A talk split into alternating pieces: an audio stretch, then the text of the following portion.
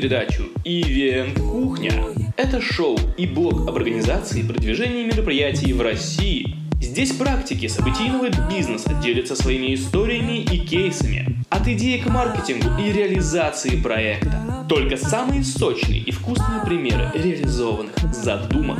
Приятного вам прослушивания!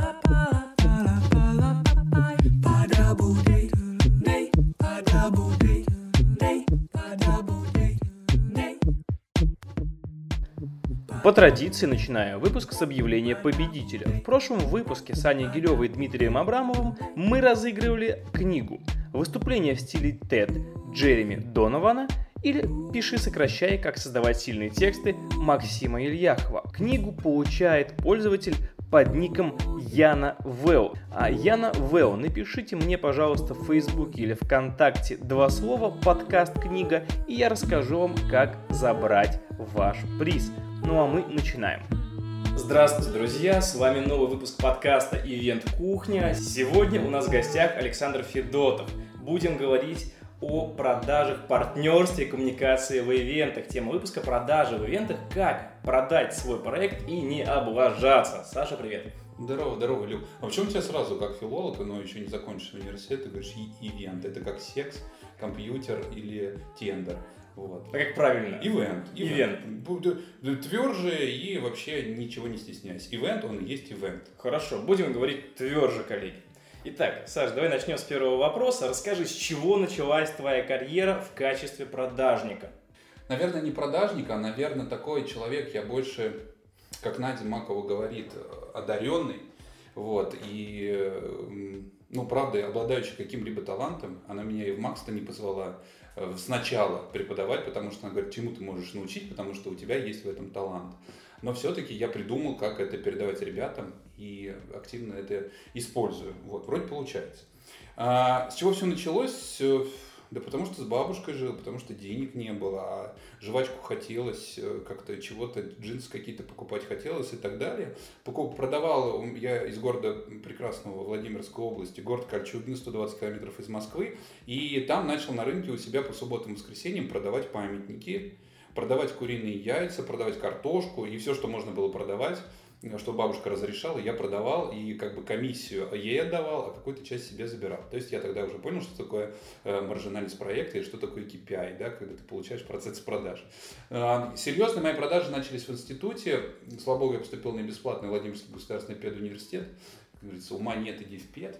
Но э, там тоже мне бабушка дала 500 рублей, а 500 рублей мне хватало только лишь, знаешь, там пацанам э, проставиться на что-либо, когда во время заезда, а потом уже нужно было жить на что-то. Я там продавал и рекламу в, тогда в глянцевом журнале, я продавал рекламу на радиостанциях Европа Плюс, э, там радио 7, э, там у нас наше радио, Лав радио, телеканал ТВ-6 Владимир, Муз-ТВ Владимир. То есть я заполнял эти станции рекламным а, эфиром и, по сути, монетизировал, монетизировал данный проект. Университет я не закончил, переехал в Москву, наверное, в середине, между 2006 и 2007 годом, и э, перешел работать в европейскую медиагруппу, ну, как пришел, просто прошел собеседование, мы еще тогда сидели в Останкино. Всем привет, кто из радиохолдингов, э, и там продавал, э, в ЕМГ продавал Европа Плюс, Ретро ФМ Радио 7, спецпроекты Европа Плюс Лайв. А ивент-индустрию ты пришел в Когда наступил 2010 году, не, восьмом, восьмом. Кривые данные, в восьмом ага. году наступил кризис, и радийка была вообще совершенно нерентабельной, медийка очень сильно упала. Это под ежики пошел. Да, и мы тогда познакомились с Мишей Воронин, Мань Волошиной, они приехали ко мне э, на радио попросить, ну, вообще запартнериться, чтобы Европа Плюс была их э, информационным партнером проекта Мегаквест, и в данном ключе сотрудничество не сложилось, и я к ребятам попросился работать, потому что мне очень нравилось и название, и вообще событийный рынок, и я как бы сказал, у меня есть вот огромная база, правда, это база моих рекламодателей, у вас есть продукт, давайте делать из этого коллаборацию, и из этого что-то получится. И реально получилось. А когда и на каком проекте пришел первый успех? Грубо говоря, когда удалось привлечь первые миллионы, или успех не был продиктован привлечением больших денежных средств, а был иной показатель? У меня был сразу таргет, э, и Миша мне сказал, то, что нам, наша целевая аудитория – это э, корпорации, которые тратят на мероприятия от 30 миллионов рублей в год да, на мероприятие. И я погнал по этой целевой аудитории, соответственно, я старгетировал, и это компании были, где работает от тысячи, тысячи сотрудников и больше. Я погнал там в Pepsi, в Coca-Cola, э, в Марс и Unilever, и как раз Надежда Макова, наша с тобой общий знакомая, огромный ей привет, была одним из самых первых выигранных мною тендеров на Новый год компании Unilever, где Надя была нашим первым заказчиком, по сути, оттуда и началась ее тоже э, касание и соприкосновение с нашим рынком. А можешь вспомнить, как тебе удалось завязать сотрудничество между PepsiCo, о котором ты упомянул? Ведь агентство под ежики в то время мало у кого было на слуху. И это было очень сложно. Когда я еще использовал такой инструмент, как э, звонок телефонный, когда ты начинаешь звонить, алло, подъежики, подъемники, подъемники. А может ты матом ругаться? Да, можно. Какие нахуй подъемники, чувак, иди.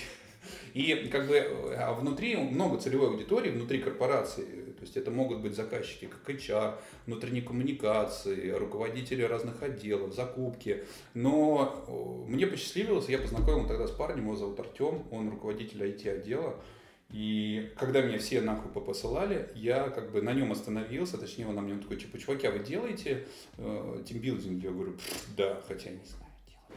Я говорю, да, я все время говорил да. Потом уже как бы приезжал к Мише, и он такой, Ну, в итоге реализовали. Вот, и мы, точка входа была в Пепсика, это мероприятие для IT-отдела на 100 человек. В Дракино мы их вывели на два дня, затем сделали очень хороший постпродакшн. И Артем уже внутри интернета всему Pepsi показал, что есть такие ребята, которые сделали нам офигенское стильное мероприятие. И затем э, они на нас обратили внимание, и мы начали масштабироваться внутри Pepsi. И, насколько я знаю, подъежки до сих пор с Pepsi работают.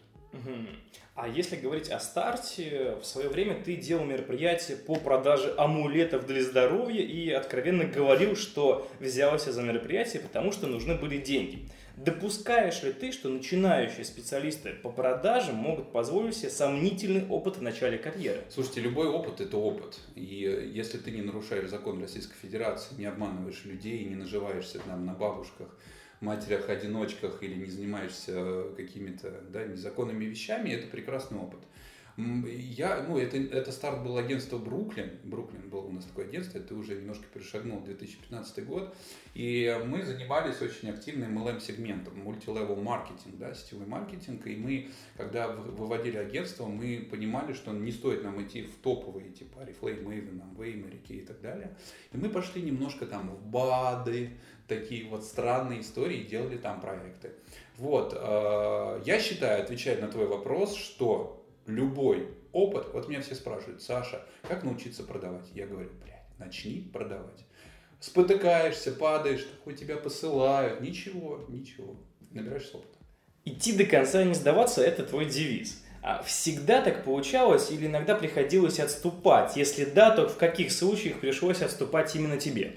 Слушай, э, раньше я придерживался методики, что нужно быть и все клиенты, которые могут меня сейчас слушать, и коллеги, что ну вот правда, ну не в окно, так в подпол, не в подпол, так в дверь, не в дверь, так вообще ждешь у подъезда и так далее, и так далее. Такая уникальная была история. Но это мне, наверное, пошло из, э, там, не знаю, студенчества, когда я завоевывал самую красивую девчонку с пятого курса, находясь на первом. И как бы, хотя у нее есть парень, который служит э, где-то там, но все-таки она же здесь, и я здесь, и нужно не отступать. То же самое там. Сейчас я считаю, что адекватность, она должна присутствовать, и нужно подходить к завоеванию клиента с какой-либо глубиной и экспертностью. И если ты понимаешь, что как бы, э, ты ему нужен, то ты ему будешь нужен. То есть это я сейчас как Тони Робин, знаешь. Если ты сзади, значит ты отстаешь.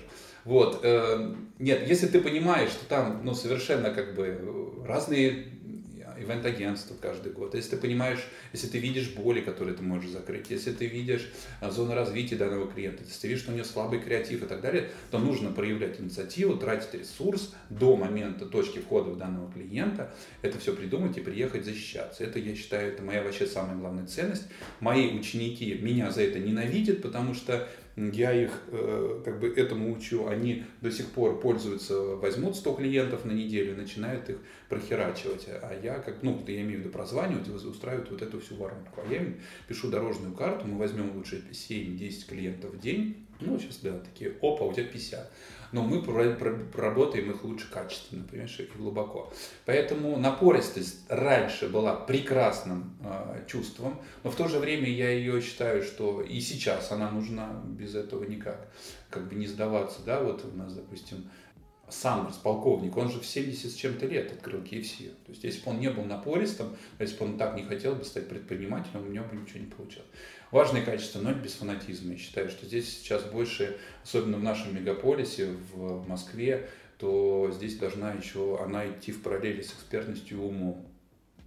А по поводу инструментов, кстати, принципов, раз затронули тоже сейчас частично эту тему, вот я понимаю, что старые схемы в, на ивент-рынке не работают. В свое время на Фейсбуке, на своей странице ты писал все старые инструменты, холодные звонки, скрипты, встречи ради встреч – и попрошайничество брифов ушли в прошлое и раздражают. Я за New School. Новая школа это про что и в чем ее основные принципы?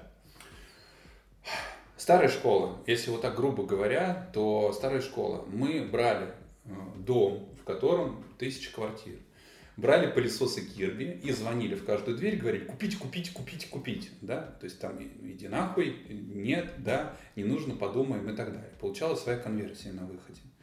Новая школа, за что я? В целом, за self-made. Что такое self-made? Ты сегодня должен развивать свое имя. Если ты работаешь сам на себя, если ты работаешь на какое-либо агентство, обязательно ты должен... Если ты занимаешься бизнес-девелопментом, ты должен развивать имя компании, а, постоянно делиться портфолио, кейсами, новостями, не знаю, какими-то, я не знаю, если вы что-то готовите, то нужно играть с публикой, что вот мы сейчас что-то готовим и так далее. То есть постоянно держать в фокусе свою аудиторию. Эту же аудиторию нужно постоянно нарабатывать. А, почему я даже сейчас пошел в ТикТок? ТикТок это вообще пока недооцененная площадка взрослой аудитории. Хотя, если вы вспомните, Инстаграм тоже был сначала студенческой хипстерской площадкой. Теперь она сейчас э, стала какой? А Facebook, Facebook очень какая-то, мне кажется, серьезная площадка, где все срутся, да. Аэрофлот, пидоры, МТС не работает и так далее, и так далее. А TikTok очень крутая площадка, где сейчас всех объединяет на фановом, классном режиме. Поэтому и туда я тоже пошел рассказывать про себя. Пока на аудиторию 16 лет, ну ничего. Вот. Взращиваешь поколение. Да, я взращиваю поколение, как Альфа-банк начал делать Future People сначала для 18-летних, сейчас это ребята по 23, по 24 года, которые уже открывают свои счета и развивают предпринимательство в нашей стране. То есть, да, я смотрю на шаг вперед. И это очень важно. Схема в ивент-индустрии а, завоевывания клиентов, она ни хрена не меняется. Это звонки, алло, алло, алло, пригласите в тендер на супер-пупер агентство приглашают тебя в тендер, ты выигрываешь, либо проигрываешь, реализовываешь, либо не реализовываешь. Да? Вот как бы путь, он один. А я задал себе вопросом, возможно ли забирать клиента до тендера, а возможно вообще придумывать клиенту какие-то вообще новые уникальные истории. А возможно ли забирать дополнительные бюджеты, которые не только запланированы на Новый год или там, летний open air, а придумать действительно ценные вещи – это знаешь, customer development. У меня в статус стоит в Фейсбуке и в Инстаграме. Customer development это тогда, э, когда ты масштабируешь клиента, а не свой бизнес. Вот это вот очень важно. Это тогда, когда ты не продаешь, а у тебя покупают. Сечешь?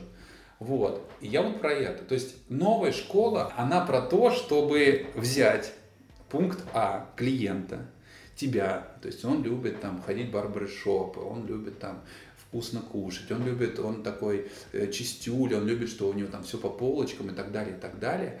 И, скорее всего, мы можем ему предложить такой-то продукт, потому что он конкретно, его картина мира совпадает с данным продуктом.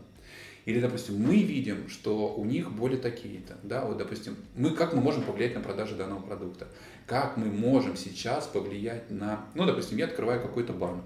Я смотрю, херова туча гора вакансий. Значит, у них, ну, я имею в виду там ну, не знаю, среднестатистический там, банк открытия, да, у них очень большая гора э, вакансий, то есть у них очень большая текучка, значит, у них что-то, может быть, с внутрикорпоративной культурой не очень хорошо. Вообще, в целом, как повлиять на то, чтобы у них не было текучки, или как повлиять на то, чтобы им быстро закрыть HR-боли. Креативное дело, идите сюда, придумали, сели, посидели, привет, э, Илья, я Саша Федотов, я занимаюсь развитием такого вот ивент-агентства, и мы сели, придумали для вас такие-то, такие-то, увидели у вас проблемные зоны. Но, но дисклеймер всегда говорит о том, что мы можем быть неправы, но мы проявляем инициативу, понимаете? И мы бы хотели к вам приехать и презентовать данные вообще наше видение, как улучшить а, те или иные направления у вас компании. Тем самым с вами зазнакомишь ну, ты говоришь, ну, любой открытый, честный клиент, он скажет, конечно, приезжайте, как бы, ребят, спасибо, но круто, когда тебе приезжают, дают обратную связь. Мы, как твои, допустим, пользователи, увидели такие-то, такие-то, такие-то, такие-то пробелы. Вот наш креативный отдел придумал, как это вот вообще сделать теперь по-другому, как у тебя все это масштабировалось, улучшилось, и ты потом премию получил от своего босса. И ты говоришь, да, круто, давайте делать. Вот мы так вот сейчас и работаем. И это действительно работает по-новому. Но поймите, пожалуйста, очень одну простую вещь. Мы работаем, мы живем и работаем в огромном информационном пространстве под названием мегаполисы, Москва и вообще в целом города областные. Даже, мне кажется, город, э, там, мой Кольчугин на 50 тысяч, все равно там огромное информационное пространство. И даже там, когда тебе звонят, вот те, когда звонят, Илья, ты бесишься? Обычно я говорю, что мне неинтересно. Пожалуйста. Пожалуйста, удалите мне свои базы. И это не важно, звонит тебе ивент-агентство, которое хочет тебе приехать и презентовать очередное свое портфолио. И это не важно, Synergy Forum, Synergy Forum продают очередной билет, дозвонившись на твой выключенный телефон, хуй знает, как они это делают. Но это просто лояльность падает к этому, понимаешь? Ужасному коммуникационному инструменту, как звонок. Звонок, мне кажется, это коммуни- канал коммуникации, инструмент уже тогда, когда мы с тобой в контакте. Понимаешь? Когда мы с тобой уже в теплой атмосфере, уже когда ты, ты доверяешь, потому что звонок это уже стало каким-то личным пространством людей. То есть они с социальными сетьми, сети, сетями поменялись. Если раньше твоя страничка была какой-то личной историей, то сейчас реально твоя энергия на разговор стала очень выборочна к людям. И люди, работающие в корпорациях, даже, не в, даже в компании, где работает 300 плюс человек, очень хорошо меня сейчас понимают и чувствуют. Потому что я их очень сильно изучаю. Я пытаюсь понять, как мыслят ребята, работая в корпорации. Я очень их прямо вот э, постоянно интервьюирую, постоянно их заебываю. А как вы сейчас выбираете, что для вас важно? И вот постоянно мой один и тот же вопрос, как вы сейчас выбираете поставщиков, они говорят о том, что в большей степени агентство продает их витрина. То есть насколько круто упакована твоя витрина и насколько часто и классно ты о ней рассказываешь. Насколько классен твой постпродакшн. То есть насколько классен твой шоурил, причем это шоурил не оливье из разных кадров, много мероприятий под одну песню. Когда этот шоурил имеет какую-то смысловую нагрузку, когда я пришел, включил, и я прожил э, внутри твоего агентства в течение там, минуты-полторы. Я понял твои ценности, я понял, чем вы можете быть полезны, я понял, какие боли вы можете мне закрывать. И обязательно showreel, мне кажется, что должен быть в лицах людей. Не только просто в классных э, фейерверках, картинках, что-то там, огнях, лазерах и так далее. Я на эту тему могу философствовать очень-очень много, но подкаст у тебя не резиновый. Поехали дальше. Пишите мне, Федотов, нижнее подчеркивание, live в Инстаграм, и я вам там в личку все отвечу. Почту продублируем в тексте в описании к выпуску. Лучше Инстаграм. И Инстаграм тоже. Почта я Инстаграм тоже. Только, на самом деле, как канал коммуникации, вот у меня даже клиенты мои э, э, в разных бизнесах чаще и чаще замечают, давайте в, создадим группу в WhatsApp. Это, и не надо пока в почту. Ну, то есть, почте мы там, знаете, счет пришлите нам и mm-hmm. договор. А все просят сейчас именно либо в телегу, либо в Инстаграм. Они уходят от бюрократии. Та современная целевая аудитория клиентов примерно 25-40. Поддерживаю. Я как... Э, Ты тоже клиент. Я как работник на клиентской стороне тоже все время прошу, ребят, давайте сделаем какой-нибудь чатик в WhatsApp, в Telegram, там будем общаться, а вот документы, договора, вот это все будем на почте. Уже официально, да? Вот, да, это, это круто. И вот про тендеры мы сейчас заговорили. Думаю, слушателям будет интересно. Вот ни для кого не секрет, что нужно еще постараться, чтобы тебя и твою команду, особенно если вы только в начале пути, uh-huh. пригласили для участия в тендере. Uh-huh. Как завоевывать внимание и бюджет компании? Если я маленькое агентство, как мне выиграть тендер? Э, тендер, вот поверь мне, все тендеры практически выигрываются до тендера.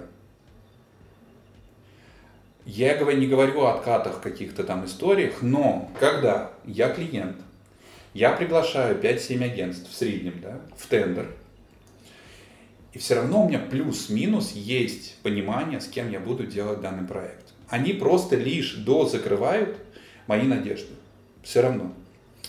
Это все зависит от портфолио, клиентского сервиса, человеческой химии. Это очень важная история, когда я... Ну, не буду я работать, если у тебя даже херенный креатив, но ты мне в глаза не смотришь во время переговоров, ты что-то там теребишь под столом, но, скорее всего, я буду делать чуть хуже креатив, либо выкуплю у тебя креатив и буду делать это с ребятами, с которыми у меня есть охрененная химия, которые меня чувствуют. Понимаешь? Потому что есть сейчас подрядчики, которые все, в 7 часов я домой. Понимаешь? Вот. Это правда. Вот у меня Люда Терехова, она в X5 Retail, сейчас в Магните, и она как бы рассказывала такие кейсы, что вот фак, реально такой существует? Она говорит, да, реально. То есть выбрали агентство, оно типа, все, типа, давайте до понедельника. Как до понедельника? Пусть пятница 8 часов, но нужно делать. Мне кажется, и клиенты об этом говорят, что нужно теститься, что нужно приходить э, с каким-то, ну, понимаешь, чтобы заграть огромный кусок пирога, ты должен какую-то вот эту вот часть пирога отдать что-то бесплатное. И я за то, что э, любой продукт, любой проект приходит через отдавание. То есть ты меня позвал в тендер. Я в него должен вложить очень охеренный ресурс. Это не просто три каких-то визуализированных концепции, сметы, что-то еще. Время специалистов, а, которые будут еще работать над концепцией. Да, а я бы еще, знаешь что, я бы принес тебе кусочки мероприятия, я бы может быть, уже приехала с неким там режиссером, может быть, я придумал э, и, при, и раскрыл бы 3D прям какую-нибудь площадку и сделал тебя маленького человечка, и ты бы прямо у меня прошелся от площадки от начала и до конца, от монтажа до демонтажа. Может быть, я все залил бы в VR. То есть э, я бы сказал, Илья, ты хочешь посмотреть на свои мероприятия? Мы же тебе продаем то, чего пока нет. И мы бы на примере какой-либо площадки, которую мы тебе продаем, надели бы тебе очки, и ты бы походил уже задекорирован по ту или иную концепцию по своему мероприятию. То есть на этапе, на точке первого входа я бы не брал 10 тендеров, чтобы выиграть 2, а я бы лучше 2 брал бы и, и полностью фокусировался бы на них. Реально, я бы в этот ресурс просто бы все вкладывал, я бы ставил полностью все это на кон.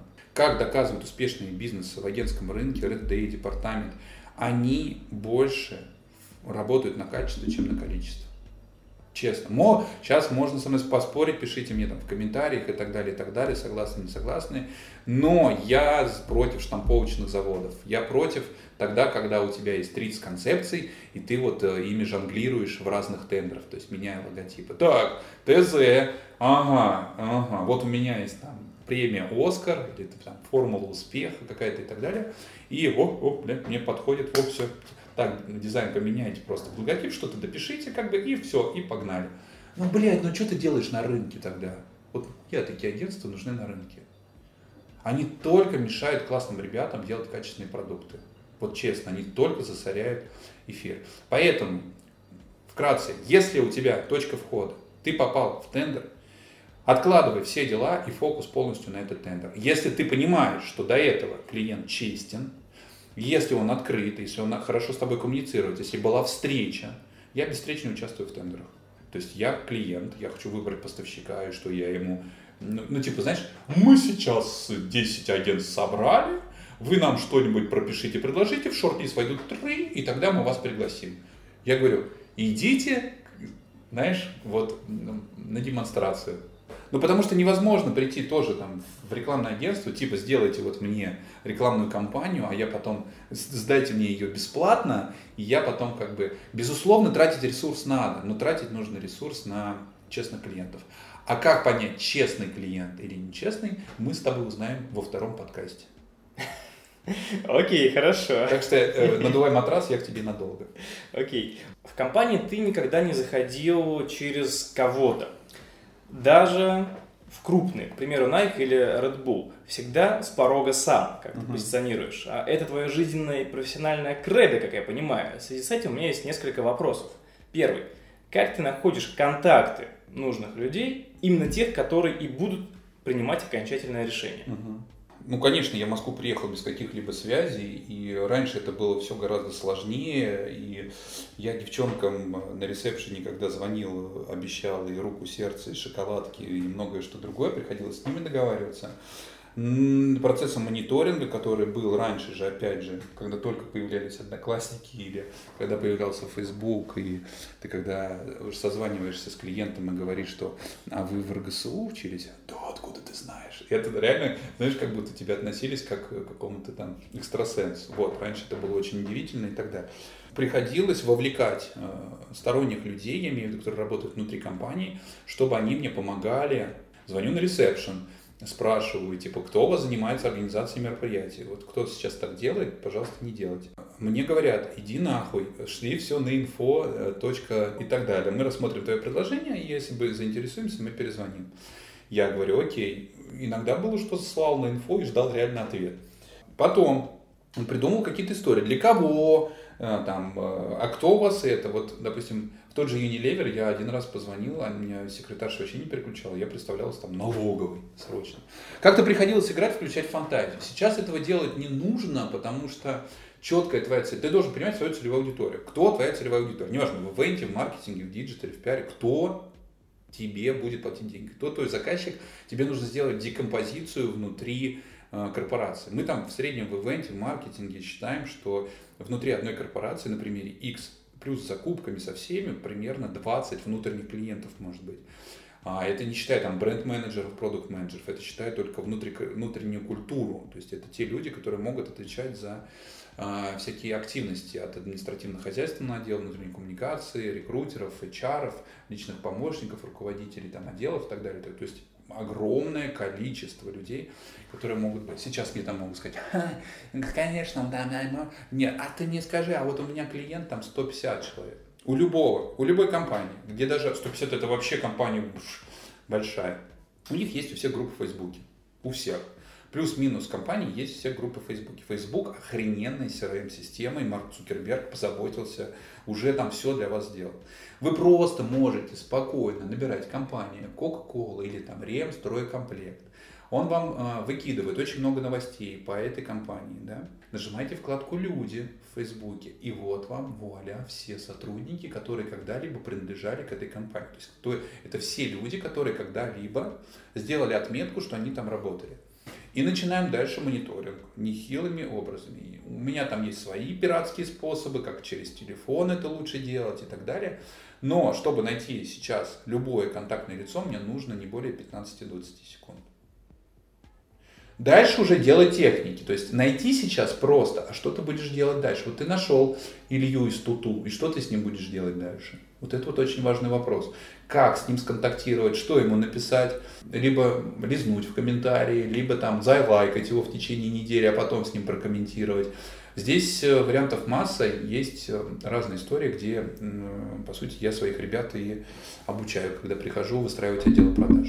Ты сказал масса этих инструментов. Вариантов какие самые эффективные? Я перед тем, как написать Илье из Туту, я посмотрю сначала вообще в целом его, его вообще жизнь, да, его картину мира, чем он живет, чем он увлекается и так далее, чтобы в процессе разговора парировать такими вещами. Типа ты сноубордист, ну давайте, вот такое, что делаешь? У тебя фрирайд, фристайл или ты вообще джибер там, да, например. Вот, или какие-то такие еще истории. Если я потом посмотрю вообще объем мероприятий Туту, я хочу понять, насколько я, у меня, когда я мониторю, у меня открыто вкладок 5 разных, от ВКонтакте до твоего сайта, до твоей личной страницы, YouTube обязательно. YouTube прекрасная поисковая страница, когда туту ивент можно набрать, туту Новый год, туту корпоратив. И в том числе Инстаграм по хэштегам туту корпоратив, туту Новый год. Все сотрудники это очень много-много-много всего выкладывают.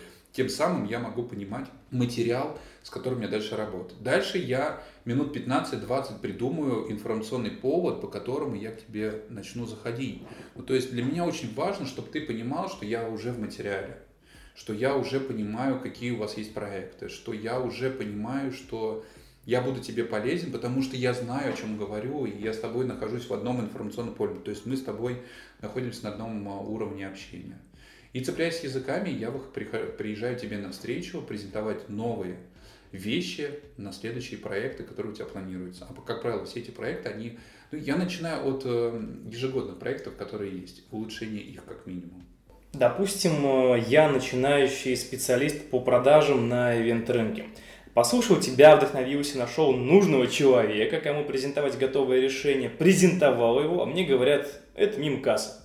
Что тогда? Перед тем, как ты должен презентовать, я еще раз, говори, пожалуйста, дисклеймер. Ты приехал к Илье и говоришь, Илья, я проявил инициативу, я хочу э, вам презентовать, но моя идея может не зайти. Понимаете, я могу вообще в молоко уйти и так далее. Но я так чувствую, я так вижу. И ты говоришь, окей, хорошо. Ты все равно начинаешь меня уже ценить как человека, который просто взял твой продукт и начинает его обрабатывать. Ты начинаешь меня ценить, что я проявляю инициативу, что я не курьер, как 95% вообще в целом моих коллег, а то, что я реально трачу на тебя ресурс. Понимаешь? Это мне немножечко уже, сука, должен. Вот. И ты говоришь мне, Саш, это все в Луну. Я прошу у тебя обратную связь. Что понравилось, что не понравилось, куда, чего повернуть и так далее, и так далее. Если уж ты совсем холодный тип, ты можешь сказать, ну, типа, мне вообще ничего не понравилось. Можете, конечно, еще подумать, но мне в целом сейчас не до этого. Ну и, скорее всего, ты не мой клиент. Потому что, ну, как бы, ну, и в целом ценности. Ну, и это нормально. Это нормально, когда ты понимаешь, что нету химии, нету твоего клиента. Но тут мой характер не дает мне расслабиться. Я, у меня просыпается спортивный интерес. Я этого чувака должен завоевать. Как, неважно. Нужно просто его завоевать. Были такие обломы? Были. Но после того, что все-таки, Александр, отъебитесь. Понимаете, что мне не нужно проявлять инициативу. И у меня вообще есть племянник, который делает мое агентство, ну как бы из своим агентства делает мероприятия. Бывают такие истории. Но здесь, ну я как-то уже научился разделять зерна от плевел. В плане того, что где есть закрытость, там нету, наверное, желания улучшить свой продукт, улучшить свои мероприятия. Там, где есть открытость и честность, там есть и возможность для работы, там есть и давание шансов на то, чтобы ты креативил, отдавал. Поэтому чувствуйте, чувствуйте все в моменте, чувствуйте людей. А ты можешь сейчас... И не сыть отказываться. Хороший слоган. Да. Можешь сейчас вспомнить, назовем это так, топ-3 косяков, с которыми пришлось столкнуться, а главное, как удавалось разрешить эти трудности? Я вообще в один момент словил звезду. Тогда я работал mm-hmm. в Энтом Према, мне Шумович купил MacBook, я был в бабочке, гонял такой на рынке, тусовался, подбухивал с кем-то там и так далее. Все было на мази. Тогда приводил там открытие, Mercedes-Benz, годовой контракт, там Nike и многое другое. И было очень прям все супер. Я меня назначил в компании Volvo встречу, поехал к ним один, такой сейчас все, харизма, мак, у меня тут костюмчик, духи. А, все, я приезжаю, там человек 15 сидит, 15 человек. И я понимаю, что я у них не первый, потому что у них там много выпитого кофе и так далее, и так далее, немножко душно. И все на свете. Я сажусь такой, здравствуйте, коллеги. Здравствуйте, агентство Ивентум Према. А, Александр Федотов. Прошу вас, Александр, рассказывайте о своем агентстве. Я начинаю рассказывать. Так, Александр, с кем работаете по тест-драйвам? Как вы считаете, какие сейчас лучшие площадки по тест-драйву? Какую резину использовать во время, там, я не знаю, зимних тест-драйвов? Что, что можете сказать про нашу корпоративную культуру? Насколько она нравится? Насколько вам нравятся наши марки? И это люди задают много разных вопросов. Такой стресс э, если бы я подготовился, представляете, как я обосрался там. Если бы я подготовился заранее, узнал. Все-таки каждая встреча это тоже организованный правильный ивент. Насколько ты должен понимать, что тебя там ждет, сколько людей, как ты будешь презентовываться, маком, планшетом, ни в коем случае не распечатками, а, берегите природу, через проекторы и так далее. Ты должен понимать объем людей, кто эти люди, и ты должен подготовиться. Ты должен подготовить, не просто ездить с одним и тем же, блядь, портфолио, ты должен свои кейсы сопоставлять. То есть, если ты приезжаешь в Red Bull, не нужно показывать, блядь, банкет директоров Сбербанка. И не нужно одеваться, когда ты приехал в Red Bull, как в Сбербанк. Понимаешь? Ты, они сразу почувствуют, их не их чувак. То же самое наоборот. Не нужно в Сбере показывать экшен спорт, да, допустим. Хотя, мне кажется, Сбером может все показывать. Это первый мой провал. Второй мой провал, когда я очень активно пушил. Фармацевтическая компания ГСК была, их, они тогда только поглотили на Вартис, и я подумал, что это охрененный повод, значит, сейчас будут мероприятия. Я прихожу в ГСК и такой, Хе-хе, я хочу быть вашими партнерами. Но я прихожу как онлайн, то есть не онлайн, а тогда еще был звонок. Но звонок был конкретному человеку, я уже его тоже научился там мониторить, вынимать, и он мне не отвечал в social медиа. Я тогда использовал еще дальше звонок, как план С, Д и Г. Я говорю, алло, здрасте, Илья, я хотел бы быть вашим партнером по организации мероприятий. И он такой, ну хорошо, партнер. Назови мне три бренда в наших компаниях, я тебе отдам мероприятие без тендера. Я такой, и у меня подвисает комп параллельно. Ножпа! Он такой, супер, еще два, еще два. Я такой, блин, вот тогда партнер, когда ты выучил. Вот на самом деле у меня такие истории и учили уходить вглубь клиента перед тем, как ты начинаешь коммуницировать с ним, понимаешь? Вот, и я говорю честно, что сливаюсь. Ну и 700 миллиардов ошибок, когда ты просто приезжаешь э, в Луну с обычным, не знающим вообще клиента. Типа, а зачем вы к нам приехали на встречу? Вы про нас ни хрена ничего не знаете. Ты говоришь, ну да. Ну то есть вот эта вот хрень, типа, назначить встречу ради встречи, она ужасная. Почему я тоже ее вывожу? Ну то есть, представляешь, Илья, здрасте, мы к вам приехали в Туту, вот наша презентация, мы супер-пупер красавчики и так далее. И ты задаешь обычный вопрос. Ребят, что про нас знаете? И тишина. Ну что, знаем, вы туту, там прикольные ребята, яркие. И как бы вот такие вот провалы были часто, когда я просто распиздяничал не готовившись вообще к проекту. Ну и опозданий, конечно, опоздание, опоздание. Все-таки встреча бизнес-дева, ивент-агентства – это обязательный тайм-менеджмент хороший. Если я приезжаю на встречу с опозданием, значит, у меня ведущий выйдет позже, начнет горячий позже. И вообще в целом, как у тебя вообще с личной, с личной дисциплиной? Вообще в целом я на тебя смотрю, это мне тоже как-то дали обратную связь, и я ее просто четко считываю и передаю.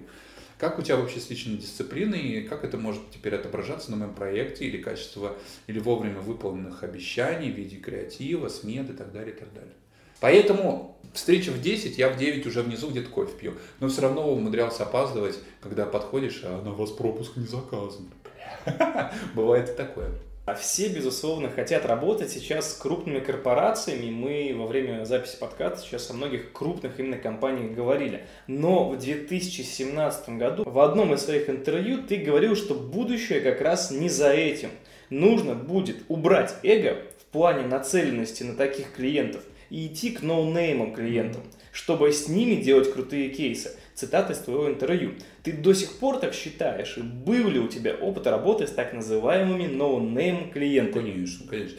И до сих пор так считаю, до сих пор считаю, что процентов 70 вообще компаний не проработано в рынке, потому что все как голодные бегут э, вот в эти вот 100 работодателей, э, Сбербанк, пожалуйста, там, я не знаю, там, Мегафон, МТС, и все бегут, по сути, в Алый океан, где 10-15 тендеров ой, агентств на право реализации какого-либо проекта, соответственно, у тебя шанс 1 к 15.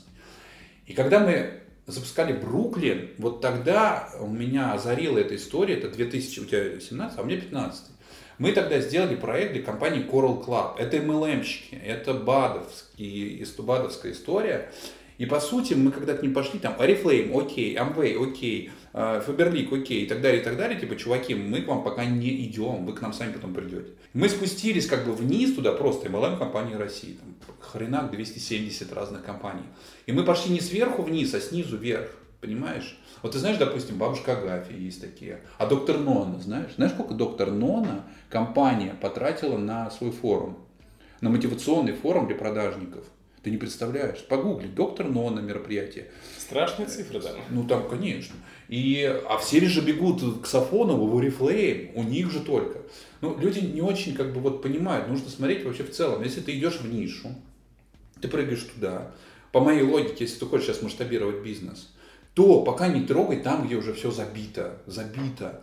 Сделай из в этой нише хорошие кейсы. Прыгнул фармацевты. Возьми фармацевтов, я не знаю, или около фармацевтов, где работают компании 150, 200, 300 человек. Прекрасный э, материал, с которым можно прорабатывать и делать очень крутые. Да, небольшие бюджеты. Ну, сука, ну ты же, блядь, вышел на рынок коммуникаций. Включи свой мозг, ну и придумай креатив. Если ты в, в, вышел на рынок Э, на рынок ивента коммуникации курьером, когда ты просто меняешь логотип и так далее, то, конечно, у тебя там ничего не разовьется. А, например, тот же Quicksilver, который, о котором мы ранее наговорили, они за 30 тысяч рублей сделали самый вирусный ролик. Знаешь какой? Сняли катер, сняли райдера, сняли дверь с петель, и райдер катался за катером э, на двери. Сняли вирусный ролик. Просто включаются мозги. А, то же самое здесь. Реально очень большой рынок непроработанных клиентов. Россия, тем более Москва, самый большой эпицентр, где сосредоточена штаб-квартира, где сосредоточены разные компании любого тебе вкуса, цвета и так далее. Коралловый клуб, я не знаю, это компания, которая до сих пор, мне кажется, э, почему-то не является вниманием агентств. Хотя денег до хрена. Простите, коралловый клуб сейчас к вам, мне кажется, побегут. Или Киви, да, вот мы когда начали развивать Киви, я думал, что в Киеве вообще там 8 чуваков сидит, и у них платежные системы расставлены просто вот эти вот столбики, где куда-то деньги. Помнишь, мы клали так деньги? Помнишь? Да, да. А мы приехали, а у них там офис 4 этажа, 2,5 тысячи сотрудников. И сделали для них в Сосновом Бору в 2015 году мероприятие. Одно из наших первых мероприятий было для Бруклина. И кто бы знал, понимаешь? И мы выбрали эту систему идти через no name. Но то есть не сверху, не с топчик, а снизу вверх. И там, по сути, плавали. Взять Volkswagen. Volkswagen, ну, я подумал, что Volkswagen, окей, что, как, чего. Могли бы меня пригласить в Volkswagen? Могли бы. Но мы пошли немножко другим путем. Мы пошли в заводы, в производство. У них совершенно разные бюджеты со штаб-квартирами. Э, не забывайте вообще в целом о синих воротничках, потому что в синих воротничках тоже огромная система мотивации, тоже огромные бюджеты. Там та же самая Балтика, у них там, не знаю, и все идут на Туборгфест, да, там еще там Донфест. Все хотят эти проекты, ну или там корпоратив в Балтике. А у них помимо этих задач, там, знаешь, какие сумасшедшие системы мотивации, внутренней корпкультуры для тех же синих воротничков. Тот же Эфес, ну и много-много других. Фокус немножко поменялся на, после книги реально «Теория Голубого океана», когда я переструктурировал продажи и шел, перестал идти в сильно конкурирующий рынок. Потом, когда мы наработали кейсов, начали, я активно об этом все рассказывал, мы начали выигрывать KFC, мы начали выигрывать Nike, мы начали выигрывать другие-другие компании. А сейчас же все идут, о, э, подъежики, так, с кем они работают, о, ой, пойду там в Перри, пойду в Джонсон и Джонсон, о, и как будто вот ты идешь, вот ты сам себя идешь, вот, вот зачем ты выбираешь вот этот сложный путь? Для чего? В общем, это проигрышный путь получается. Он не проигрышный, он очень сложный. Есть два пути развития бизнеса, сложный и быстрый. Быстро это тогда, когда, э, я говорю, сделал, сделал Кремль, а те все знают. Но нет, по сути, тогда, когда ты включил мозг и подумал, если не туда, то куда, то как еще? Где низкоконкурируемый рынок, в каких нишах и в каких вот, допустим, букмекеры. Это же реально живое казино сейчас. Или, или там киберспорт. Оно сейчас понятно, но сколько сейчас компаний на этапе зарождения, и ты можешь вести этот рынок. Сколько там промышленно-производственных компаний, сколько разных ритейльщиков и так далее в ритейл, все идут в видео, в ленту, в окей, в Ашан, Леруа Мерлен и так далее, понимаешь? У тебя поэтому и конверсия, два тендера из десяти выигранных. По поводу денег. Ты когда-нибудь считал, сколько денег в целом ты привлек для своих работодателей и клиентов? Э, я знаю, что у меня рекорд по внутрикорпоративному мероприятию. Это было порядка 97 миллионов рублей за одно мероприятие. И за один контракт у меня было порядка полумиллиарда рублей. За один контракт. А считать в совокупности, ну, не знаю, сколько проигранных за месяц, у меня было более миллиарда рублей приносимых мной тендеров и э, живых горячих тендеров теплых мы проигрывали, в совокупности было более миллиарда. В среднем эта цифра и стояла у меня на последний мой год работы в Ежах, потому что моя задача всегда был один продажник, моя задача была наполнять три рабочие группы, у них там по 15 человек, работы тендерами. В среднем тендеров у нас в месяц было 60-70, мы прорабатывали, прикинь, какая машина. Не считал ни для чего это, у меня как бы, понимаешь, Илюха, в чем фишка? Тогда, когда ты фокусирован на деньгах, у тебя их не будет. А тогда, когда ты сфокусирован на работе, на клиентах, вообще в целом на процессе, тогда у тебя будут деньги. И я человек, который бегает по полю и не смотрит на табло футбольное, да, допустим, когда же там поменяется счет. Не поменяется с тобой, а когда ты фокусируешься на игре, тогда это все и поменяется. Как ты считаешь, принцип сарафанного радио, о котором мы много уже говорили, сегодня, вот это рабочий метод и в 2019 году, и есть какие-то другие методы. Как сделать так, чтобы рынок узнал, какие у тебя есть крутые кейсы в обоими? Self-made. Сарафанное радио прекрасная история, но все зависит от того, как ты прорабатываешь и как ты раскачиваешь. Если ты просто э, сделал крутой проект, сделал э, постпродакшн, фотки, видео и просто закинул в социальные сети, это одна история, история сарафанного радио. А если ты прям сделал контент-план, если ты хорошо проработал, если ты хорошо придумал, как вовлечь аудиторию, если ты начал дробно выдавать информацию по данному проекту, если ты снял интервью с клиентом с обратной связью по данному проекту, с постгруппой и так далее, рассказал вообще сам, что было. Ну, допустим, американцы, ты к ним приходишь, и на сайт, например. Тот же, не знаю, Момент Factor, Джек Мортон, все ребята знают, что это мои любимые типа чуваки, и туда, когда заходишь в Work раздел, и там сразу видео. И видео, причем у них нету вот этих уже вот портфолино фоток, там типа мы сделали мероприятие для Kia, смотрите. У них сразу идет постпродакшн, причем у них сначала видео идет после того, как устроено агентство изнутри. Причем они дают интервью, в чем их ценности, философия и так далее, и так далее, и так далее, в чем вообще крутизна. Сейчас вот единственное агентство, которое мне очень нравится, везде их рекламирую, не знаю, когда они оплатят, это Setters. Setters агентство, которое, у них даже внутри отдел Stories есть, прикинь, отдел Stories. У тебя там отдел бухгалтерии пока есть, а у них уже отдел Stories есть. И не удивлюсь, если у них отдел TikTok будет скоро там и так далее. Сарафан нужно рассказать как хороший пиар. Поэтому я за то, чтобы был хороший пиарщик в агентстве всегда, либо на фрилансе, обязательно. Нужно пускать слухи, нужно пускать э, всякие какие-то прикольные истории. Э, Все, что не некролог, это пиар.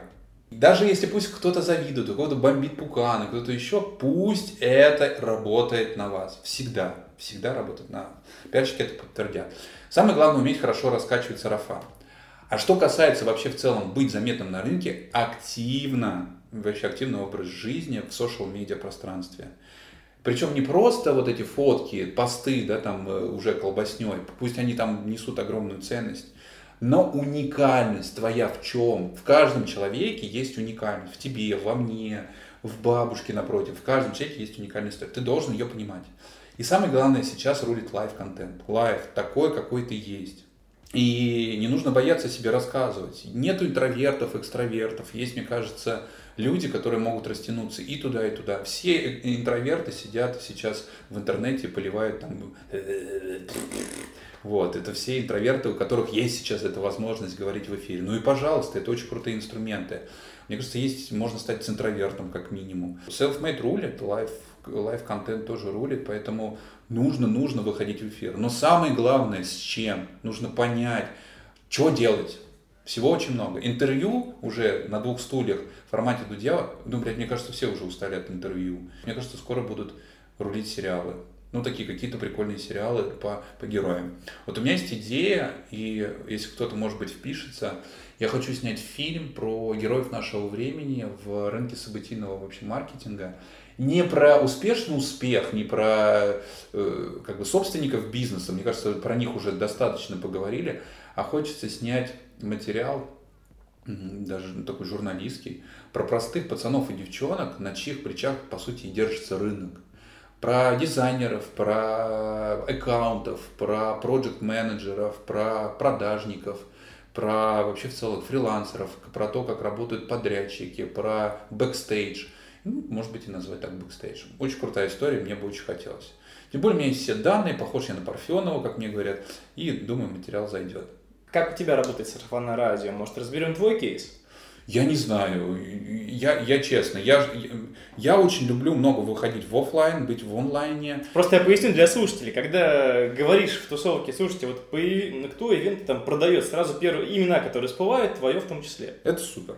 Я к этому долго шел. Спасибо Мише Воронину очень большое, потому что он рассказывал обо мне, как ну, есть у него талантливый чувак, который привлекает клиентов, Шумович, Берлов.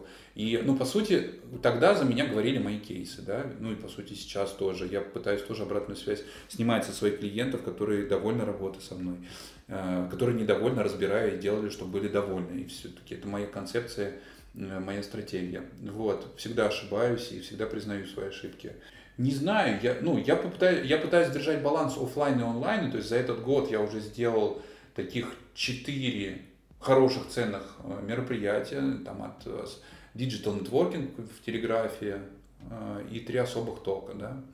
Вот, и пытаюсь еще. Сейчас будет очень крутая идея, эксклюзивная для тебя. Мы в сентябре, предварительно тоже в мейнстейдже, будем делать формат, когда я приведу 30 корпораций офлайн. Они у меня все сядут, 30 корпораций. И приведу агентств, подрядчиков и так далее, порядка 100. И у них будет возможность здесь и сейчас, у агентств подрядчиков, презентовать себя поочередно, 30, то есть провести за день 3, 30 встреч. А ребята из корпорации увидят долю рынка, весомую, хорошую долю рынка. То есть здесь и сейчас продажи сделать. Такой некий спиддейтинг. Спиддейтинг, да. Круто же. Круто. Вообще, в целом, миссия сделать продажи какого-то другого уровня. И книгу даже начал писать. Я продаю, перечеркнуто, у меня покупают. Вот, вот это вот, понимаешь, да, две разных грани мышления. И вот как, что сделать так, чтобы тебя покупали, а не ты продавал. Вот напишу книгу об этом. Круто. Саша, большое спасибо, что ты поделился таким мощным, полезным контентом, который можно уже сейчас брать и применять в своей работе. Пожалуйста. Гигантское спасибо, но это еще не все. это еще не все. Сейчас хочу получить от тебя несколько рекомендаций. Первое – это рекомендация литературы. Одна книга и почему именно она? О. Для организаторов мероприятий, тех, кто продает ивенты и вообще задействован в событийном маркетинге. Это не обязательно должна быть профессиональная литература, это может быть все, что угодно. Что читается. Слушайте, у меня, я чувак, который учился на филфаке, но распиздяй. Мне очень нравится Довлатов. Довлатов весь. Он очень сильно позволяет развивать э, мышление, импровизационные навыки в примерах разговора, он выводит твой юмор, юмор это понятно, талант, но его тоже все равно нужно развивать, на более какой-то такой интуитивно хороший. Вот Ургант очень много читает, Довлатова, он его один из. Повести Белкин тоже прекрасная история. С точки зрения бизнес-литературы, советую, но дробно. И есть, есть те люди, которые садятся на нее как на наркотик. Я недавно с нее слез. По сути, они пишут про одно и то же. Быть смелым, ничего не бояться, идти туда, где страшно, брать на себя вызовы, ошибки это нормально, и как бы практически вот и все. Да? Одну годную книгу можешь посоветовать?